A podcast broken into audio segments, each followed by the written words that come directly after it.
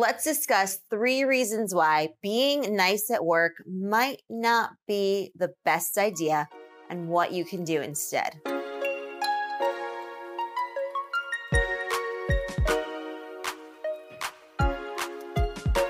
I'd like to point out first the distinction between nice and kind, right? So being nice is not the same thing as being kind.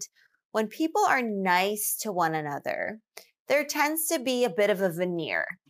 The actions that encapsulate niceness are performative, exchanging polite conversation, friendly pleasantries, nice social interactions. It's a performance. It's for show. And if the boat were to be rocked and conflict were to arise, then gone are those niceties and pleasantries because nice isn't kind. So instead, as a leader or a manager or employer who is directly responsible for setting the workplace tone and establishing culture, focus on breeding kindness. All right, for the next point, niceness and groupthink. People who are nice are generally people who seek to be liked. They seek external validation and want to be thought well of. Nice people place a lot of emphasis on other people's opinions of them. They also want to be part of the in crowd and blend right in. Why is this an issue? Well, when it comes time to important decision making and the team has come together to decide on the best viable solution, there might be issues with groupthink. Nice people often don't want to voice their opinion if it's a dissenting one.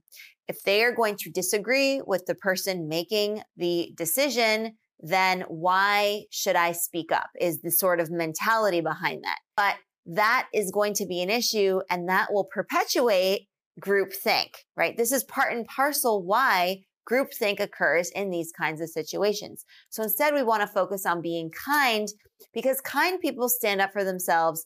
They come to the table with solutions. They come with a problem solving mentality and not really focusing on trying to be liked by everyone or trying to have their opinions be liked by everyone. So it's really important to distinguish between kind and nice. And what we're really aiming for is being kind. And the last point here is positioning oneself as prey. And that's what happens when someone is too nice.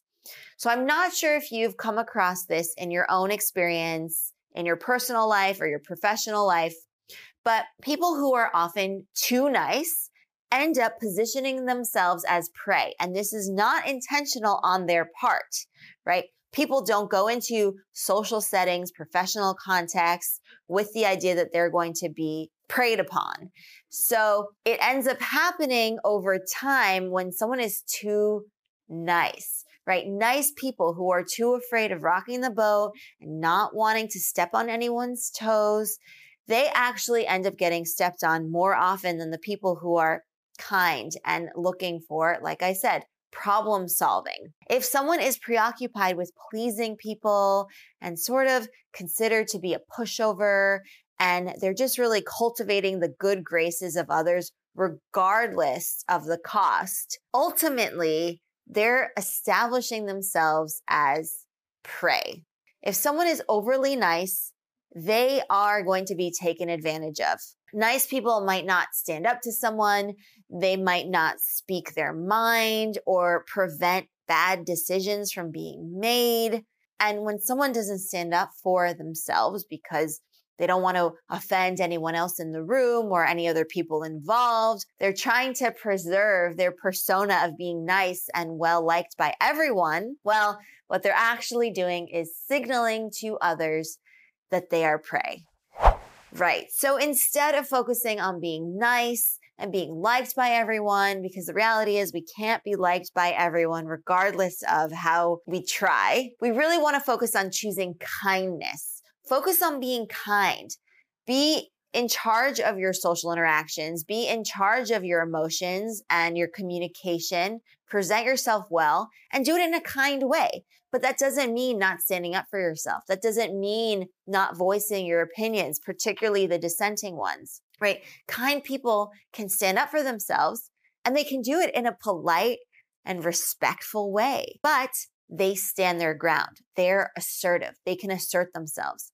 Kind people don't search for social approval. They don't search for external validation. They're not particularly interested in other people's opinions of them. Why? Because they're too busy doing their job.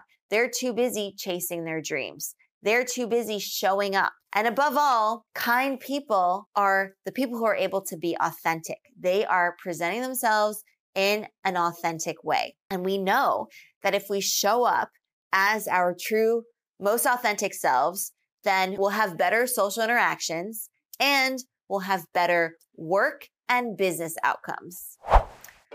All right, Explearners, that's it for me today. If you like this lesson, be sure to give it a big thumbs up. If you prefer to listen to this lesson, then check out our podcast. You can download them wherever you listen to your podcast, and you can also find it on our blog at explearning.co slash blog.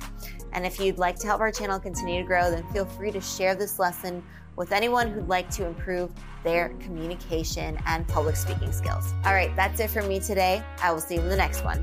Happy Explearning, everyone.